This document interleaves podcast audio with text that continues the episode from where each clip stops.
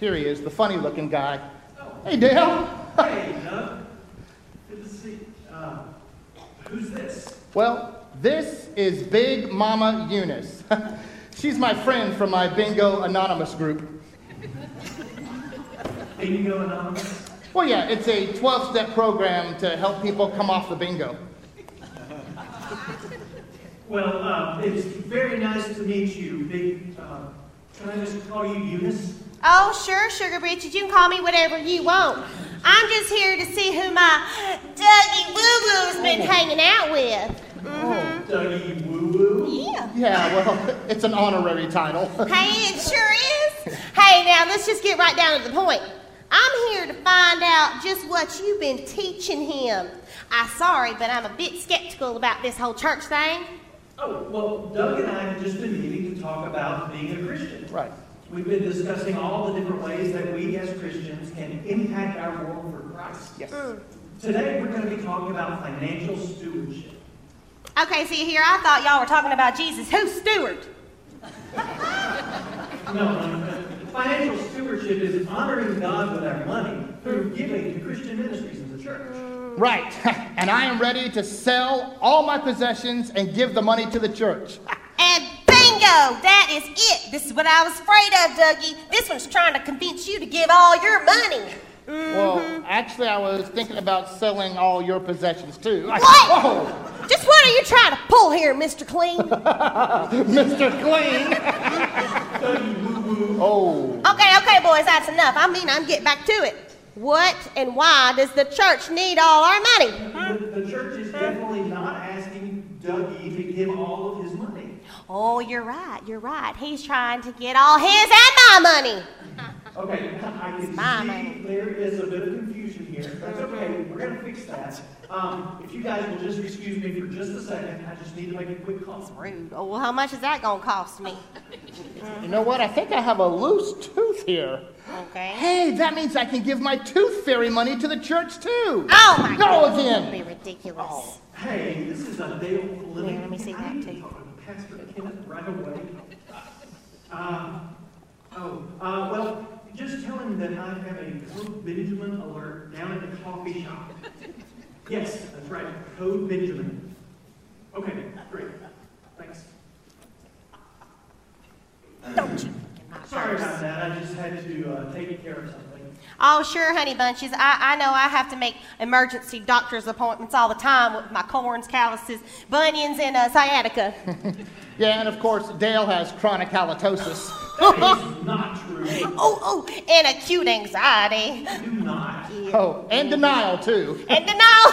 oh, I know, especially since he's trying to take everybody's money and all. Yeah. That is Wait, what? not the point of financial stewardship. No. As a matter of fact, ah, here is just the person to explain it to you. This is our senior pastor, Dr. Kenneth Bruce. Oh, he had to call him back up. How do you do, Big Mama Eunice? Nice to meet you. Good to meet you. It's my Dougie Woo Big Mama Eunice. What's up, big dog? man. How you doing, man? Oh. How you doing, bro? You doing good? Yeah, okay. Okay, yeah. none of that nonsense. That's ridiculous. Now back to me. Okay, look, see here, Pastor. I seem to have intimidated my bald buddy over here, and I have to need some clarification. Okay, so you see, I do not mind my bingo buddy Dougie Woo Woo coming to your church and hey, you even reading this Bible here.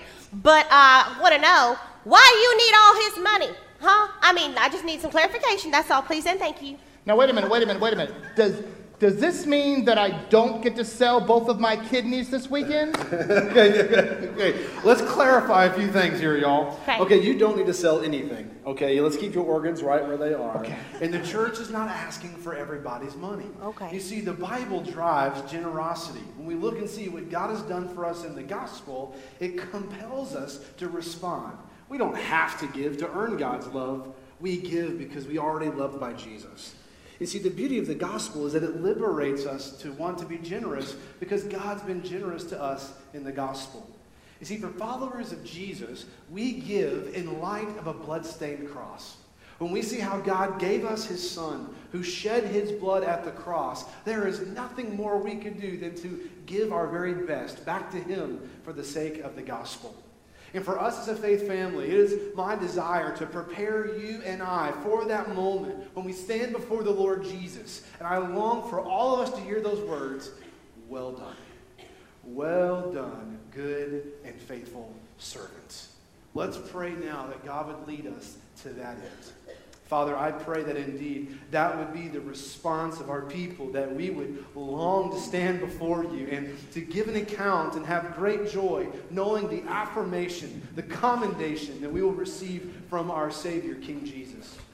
And so, Father, I pray that even now as we open your word and as we dig into the scriptures, that your Holy Spirit would open our minds and our hearts, that we might discover the beauty and the power of the gospel, that Jesus would be sovereign over all, be our Lord and our King, and the one in whom we find great joy and delight in his commands.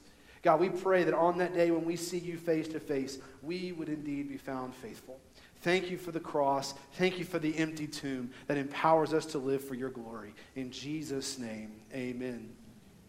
Church family, we're going through a sermon series right now called For Impact.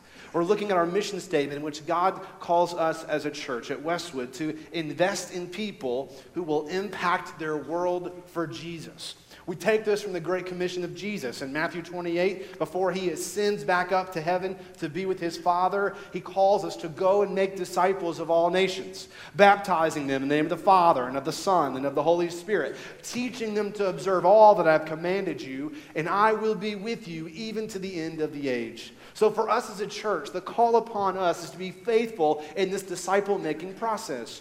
Well, as a disciple of Jesus, God calls us to have impact in our world for Jesus. A few weeks ago, we were looking at the power of an invitation. We looked at John chapter 1, in which we see a brother and a friend bring these brothers and their friends to Jesus, and their lives are changed forever. And so, the challenge that we've brought to us as a church is for all of us to be inviting people, at least four per month is the goal, in which we're inviting people to come and gather with us because we want people to come and experience the gospel and to meet Jesus. Last week, we took time to look at Psalm 119, in which there is power in memorizing the Word of God.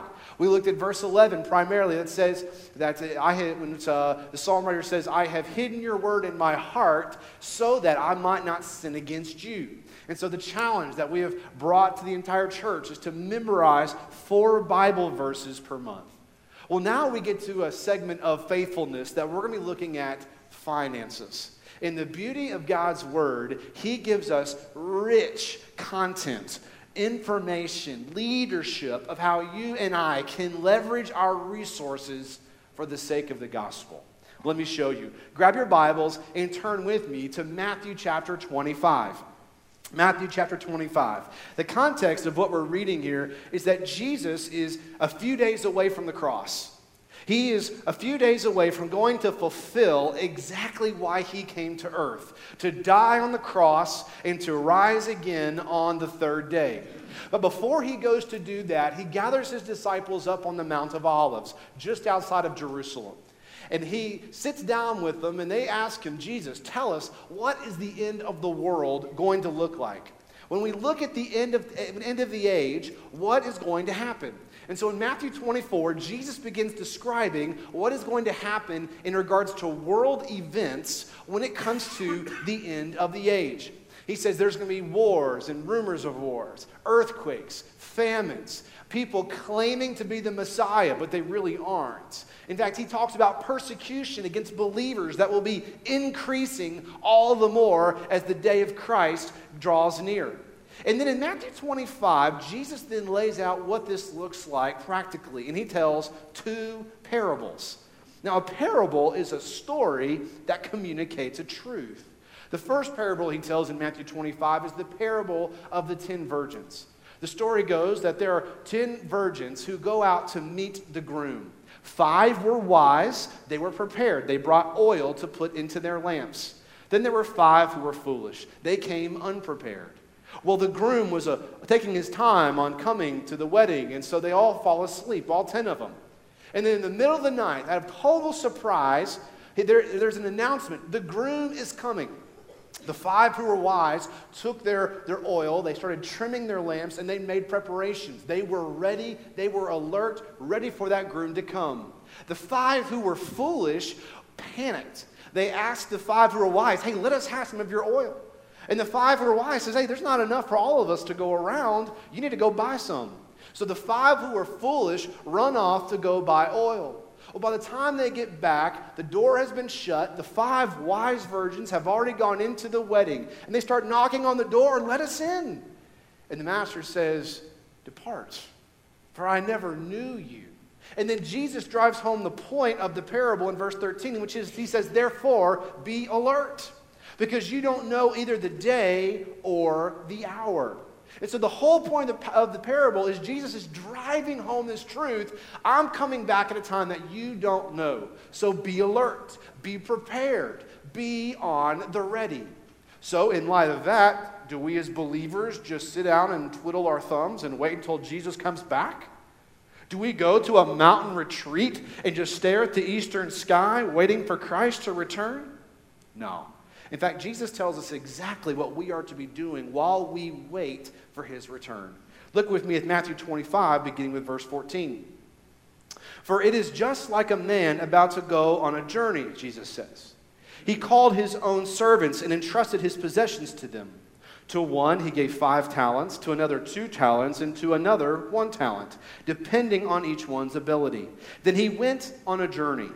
Immediately, the man who had received five talents went, put them to work, and earned five more. In the same way, the man with two earned two more. But the man who had received one talent went off, dug a hole in the ground, and hid his master's money. After a long time, the master of those servants came and settled accounts with them. The man who had received five talents approached, presented five more talents, and said, Master, you gave me five talents. See, I have earned five more talents. His master said to him, Well done, good and faithful servant. You were faithful over a few things. I will put you in charge of many things. Share your master's joy. The man with two talents also approached, and he said, Master, you gave me two talents. See, I've earned two more talents. His master said to him, Well done, good and faithful servant. You were faithful over a few things. I will put you in charge of many things. Share your master's joy. The man who had received one talent also approached and said, Master, I know you. You're a harsh man, reaping where you have not sown and gathering where you haven't scattered seed. So I was afraid and went off and hid your talent in the ground. See, you have what is yours. His master replied to him, You evil, lazy servant. If you knew that I reap where I haven't sown and gather where I haven't scattered, then you should have deposited my money with, with the bankers, and I would have received my money back with interest when I returned. So take the talent from him and give it to the one who has ten talents. For to everyone who has, more will be given, and he will have more than enough. But from the one who does not have, even what he has will be taken away from him and throw this good for nothing servant into the outer darkness, where there will be weeping and gnashing of teeth. In the parable of the talents, Jesus is teaching what faithfulness looks like for the believer. As you and I wait for Christ's return, as we long for his appearing, we are to be about the work of the kingdom. And from the text, we see a master who entrusts his possessions to his servants to manage while he is away. When he returns, he calls each of his servants back to himself to account for what they have done with the resources that he entrusted to them. Those who were faithful, they were rewarded. Now, we must always keep before us the gospel motivates our obedience. Before you and I walk off this campus, we don't need to be walking out of here saying, I need to try harder so that God will love me. No, no, no. We don't try harder because we want God to love us. He already loves us. And therefore, we long to be faithful stewards with what He has provided. You see, the same grace that saved you by the blood of Jesus is the same grace that empowers you to obey Jesus. So, our motivation for obedience and faithfulness is what God has done for us in the gospel. We long to be faithful because God has been faithful to us in Jesus. Therefore, as we wait for Jesus' return, the question is how can you and I live in such a way that we find ourselves faithful on that day when we give an account? What I want to do as your pastor today, I want to prepare you for that moment when you see Jesus. And so when you are sprinting across the finish line of the faith, whether it's when you take your last breath or when Jesus returns, I want you to hear the words, well done. Well done, good and faithful servant. Those are the words that you and I, we, we long to hear. That's what we want to hear from our master. Well, Kenneth, how can we go about so that on that day when we see Jesus, we can hear those words? Well, let me show you here in the text three ways, three steps to faithfulness. The first is this number one, start with what you have. Look at verse 14. The text says, For it, okay, that it is a reference back to verse 1 of the kingdom of heaven. So, for the kingdom of heaven is just like a man about to go on a journey. He called his own servants and entrusted his possessions to them. To one, he gave five talents, to another, two talents, and to another, one talent, depending on each one's ability. Then he went on a journey.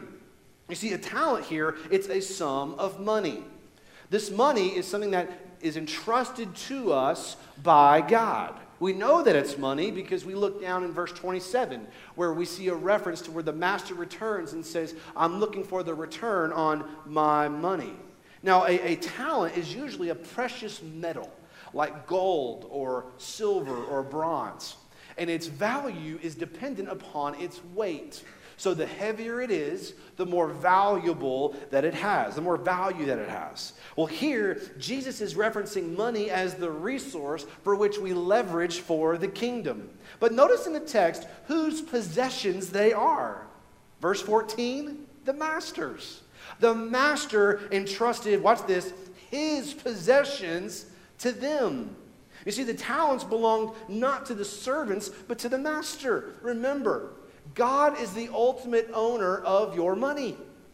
Don't miss this truth. The, the simple principle that we see here in the text is that God is the owner and you are the manager. God owns all that you have. He owns your home. He owns your car. He owns your money. He owns your retirement. He owns everything that you possess. Your business is His. Your body is His. Everything that you have, every square inch of who you are and what you possess belongs to Him. The call that He places upon us is that of a steward or that of a manager. We manage the resources that God has entrusted to us. Not only do your resources belong to Him, may I say to you, your children belong to Him. Ultimately, that your children don't belong to you, they belong to the Lord. God has called you as a parent to steward, to manage in raising them up to follow Jesus. Well, that's true as well when it comes to finances. God owns all that you have.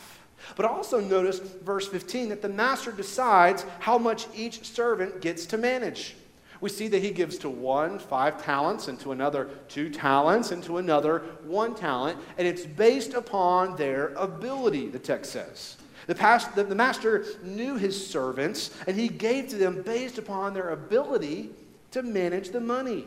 So, whatever the Lord has entrusted to you, be faithful.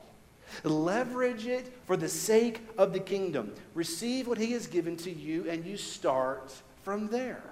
What you have now, this is your starting point.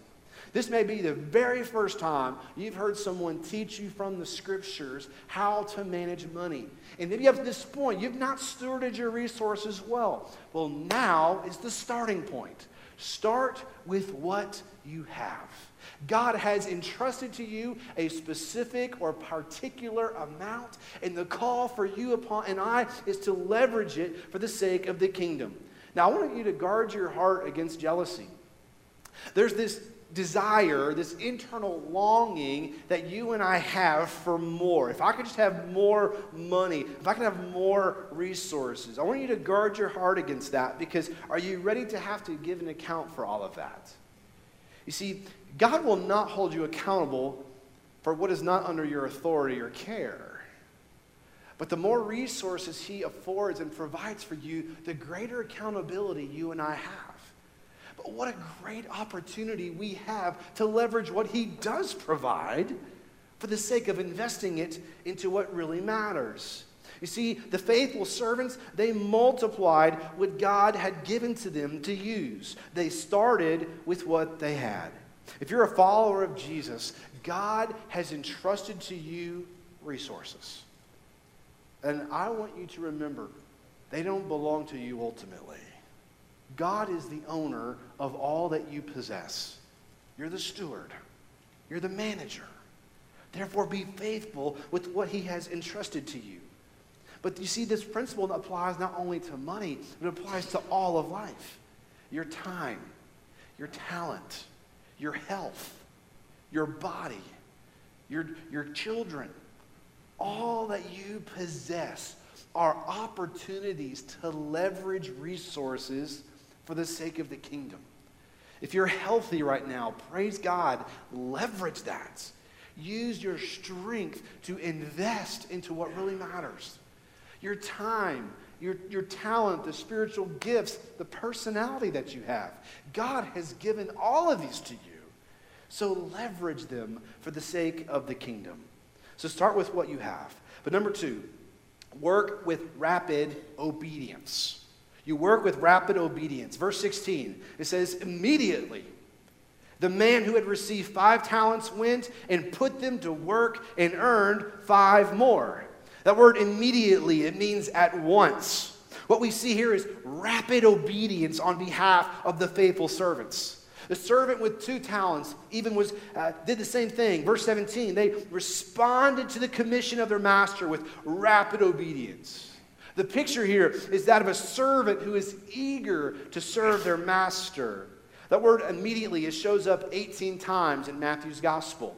We see it in Matthew chapter 8 when the man with leprosy comes and kneels down before Jesus, and Jesus touches him, and immediately the man was healed.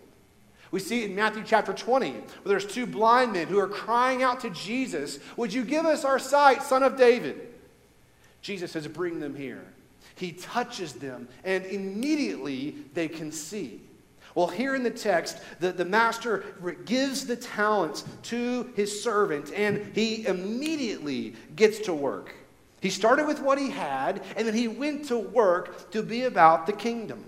His master had given him talents, money, resources to use to advance the kingdom, and he immediately got to work. Question What are you waiting for? Are you waiting for an invitation for God to, to say, I want you to come and join me on mission? I want you to leverage your resources. We'll hear through His word today. Now is the time. Jesus is coming back. There is an urgency. And I long for the day for that eastern sky to, part and to hear the words of an ancient Galilean as he comes and brings his church back to himself. And that day is coming, it is imminent. He is coming soon. But in the meantime, be about the work of the Master. Leverage your resources for the sake of his kingdom. Because when Jesus comes back, y'all, there are people right now who are not ready. They have not heard the gospel. They have not responded to Jesus. And God allows you and I to participate in advancing His mission with our resources.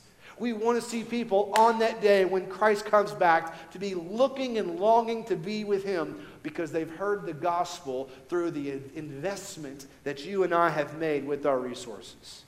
It's amazing here. The man who had five talents, he immediately put them to work. That word for work, verse 16, it means to trade or to do business. You see, the faithful servants labored. They, they were about the task of earning their master a return on his money. His master charged him with the task of managing his possessions. Y'all, when God calls you to the task, there is no greater call than to serve him.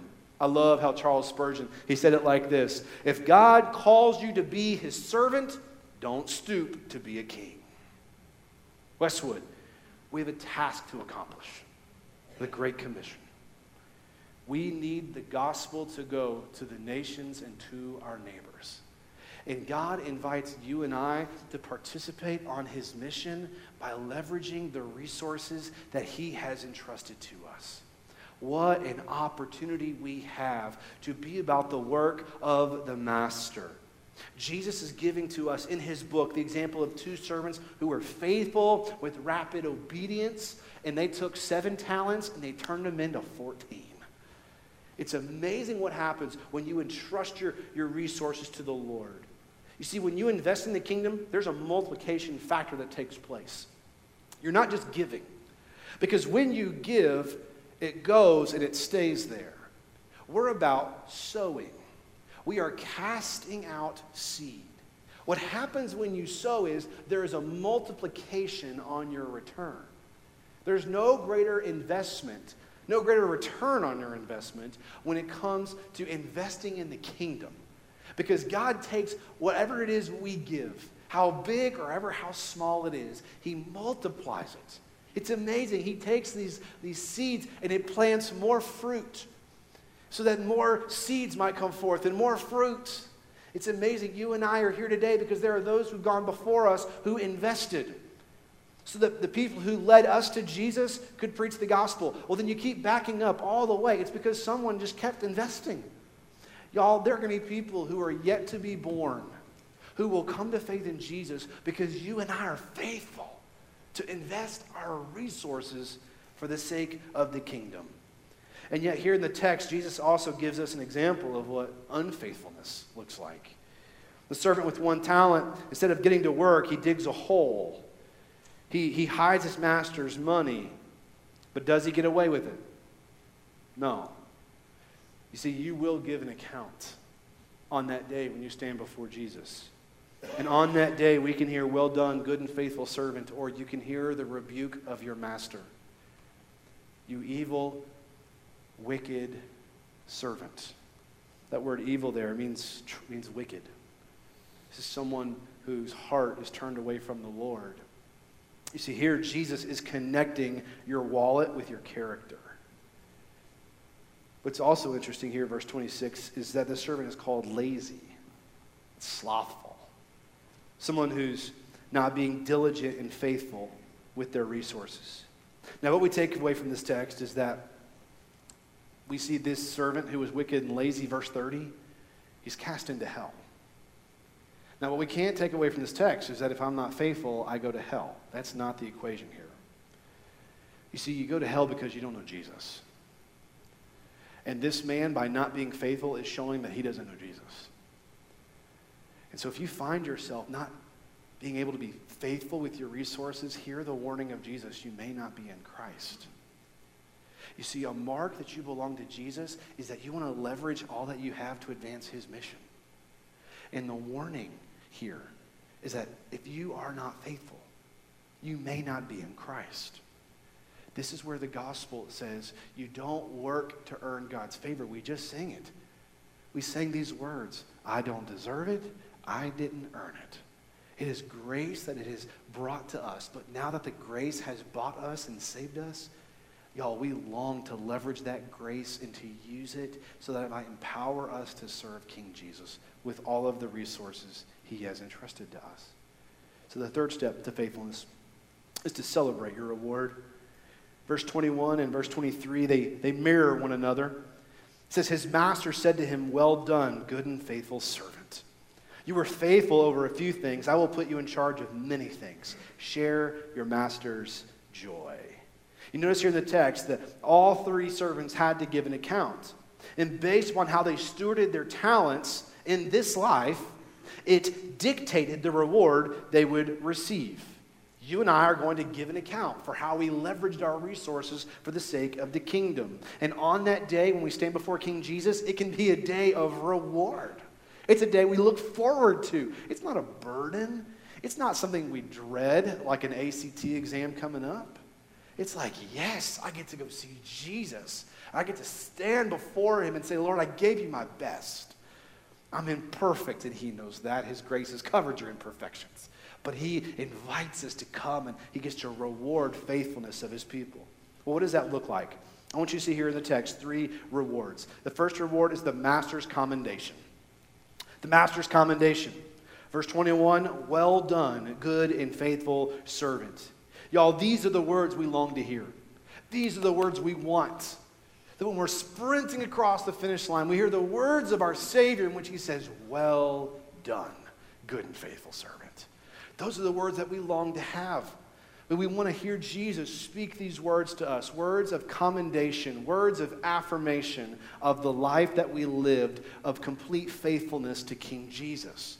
These are the words I long to hear That as I'm living the Christian life, I'm making much of Jesus as much as I can, as imperfect as I am, I want to make much of Christ. So that as I sprint across that finish line, I can hear those words. Well, you too can hear those words by being faithful to King Jesus. This is what we see here in the text is God is rewarding with verbal commendation of the faithfulness of his saints. Now hear me today. You must choose right here, right now. Do you want the praise of man or do you want the praise of God? You can't have both. If you seek the praise of man, it's temporary. But if you seek the praise of God, it is eternal. The Apostle Paul wrestled with this question. In Galatians chapter 1, verse 10, he said, Am I now trying to win the approval of human beings or God? Or am I trying to please people? If I were still trying to please people, I would not be a servant of Christ. You need to choose right now do you want the praise of man? Or do you want the praise of God? The second reward is more opportunity. Verse 21 You were faithful over a few things, I will put you in charge of many things. The principle is this God gives more to those who are faithful with little. Not only in this life, but ultimately in the life that is to come, in the new kingdom.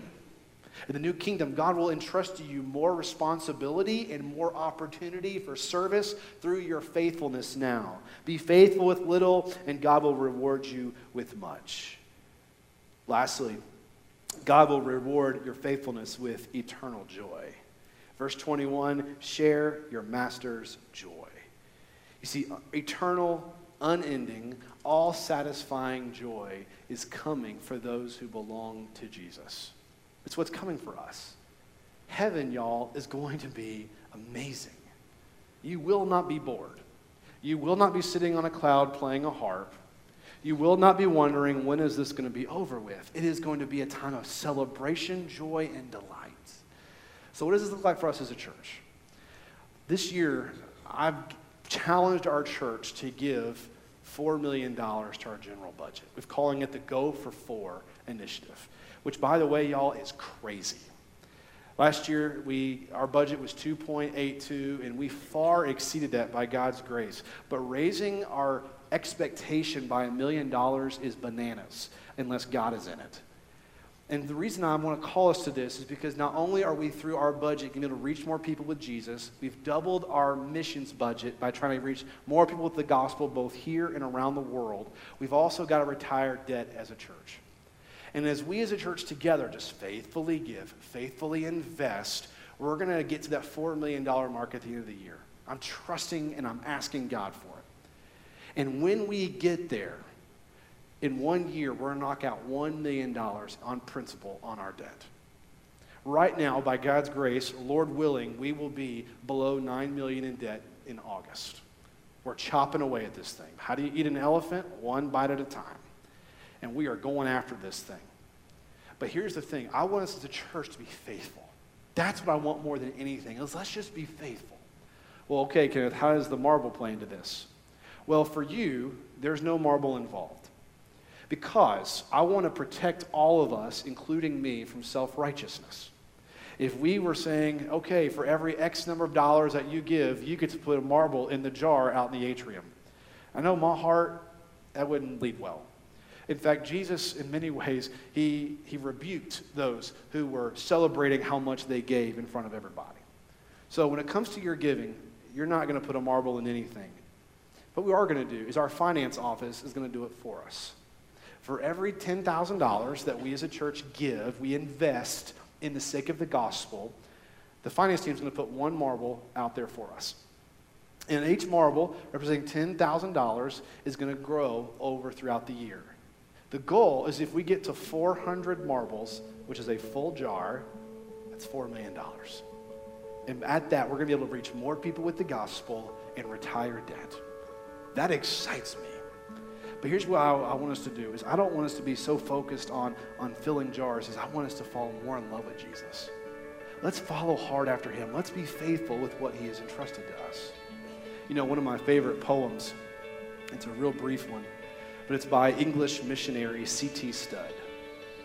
He's a missionary to Africa, and he said these words Not much longer till this day is past.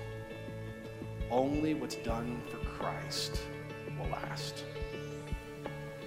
Y'all, you've got one life. Don't waste it. Leverage all that you have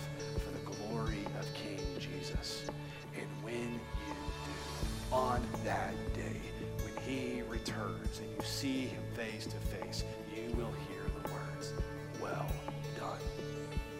Well done,